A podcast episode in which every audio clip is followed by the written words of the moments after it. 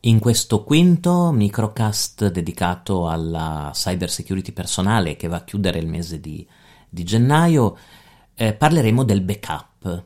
Allora, il backup è uno strumento sia di sicurezza sia di organizzazione del lavoro che è diventato fondamentale, che è fondamentale da tantissimi anni. Sapete che c'è un detto molto simpatico eh, ci sono due persone a questo mondo, due tipi di persone a questo mondo, quelle che fanno il backup e quelle che hanno perso i dati. Ecco, il backup ha proprio la finalità, nella maggior parte dei casi, di evitare la perdita del dato. Che cos'è il backup? Semplicemente il backup è il fatto di avere i dati in più luoghi contemporaneamente, per cui se dovesse capitare qualche cosa ai nostri dati in un luogo, e luogo intendo il nostro computer, intendo un server, intendo un sito web, intendo un servizio di cloud, noi possiamo agevolmente recuperare i dati da altri luoghi e quindi garantiamo una continuità nel nostro lavoro. Eh, il backup è quindi essenziale per tutti, è essenziale per chi a casa sta scrivendo un documento, per chi sta catalogando delle fotografie, per chi lavora su dei progetti importanti. Il come fare il backup e ogni quanto fare il backup è molto personale ovviamente, strettamente correlato alla criticità delle attività. Di solito il come farlo è utilizzare un servizio che consenta di effettuare un backup e quindi si fa su un supporto esterno, ad esempio, un hard disk esterno, sul cloud, molto comodo, eh, su nastro, dipende dalle, dalle realtà, no?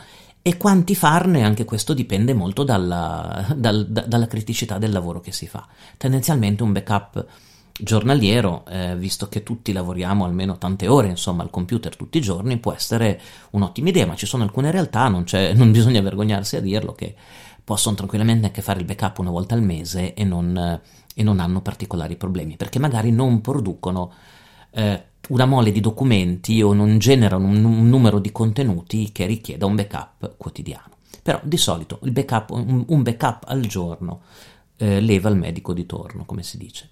Che cosa fare, eh, che cosa backuppare, che cosa rendere oggetto del proprio backup? Avete due scelte, o specifici documenti e cartelle, oppure l'intero sistema, oppure backuppate il vostro intero sistema ogni volta. Allora, il backuppare eh, in singoli cartelle o documenti può essere molto utile eh, per risparmiare tempo, perché a volte il backup dell'intero computer, fatto ad esempio con Time Machine, per farvi un esempio di Mac, eh, può richiedere un po' di tempo e anche l'aggiornamento.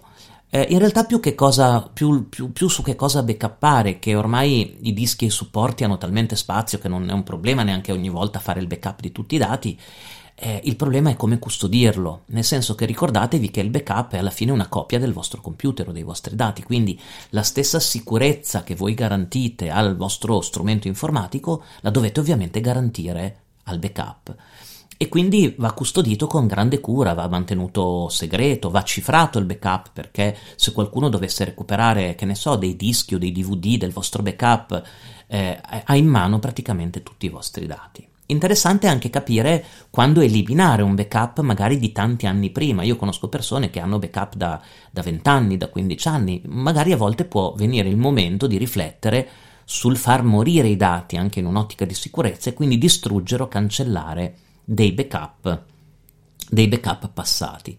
Vi dicevo, il backup andrebbe automatizzato. Eh, cosa significa automatizzato? Significa che se il backup diventa una cosa per noi da fare a una scadenza precisa, rischiamo di dimenticarci, no?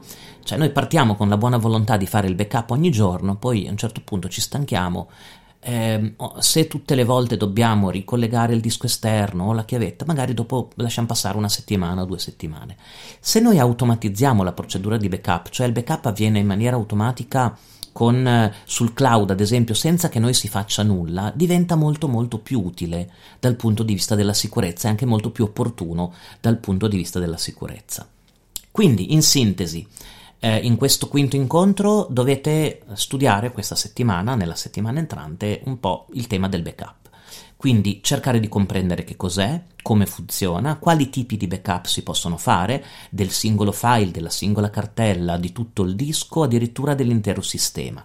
Cercate di capire nella vostra quotidianità quanto vi serve farlo, se vi serve farlo ogni notte, ogni settimana, ogni mese.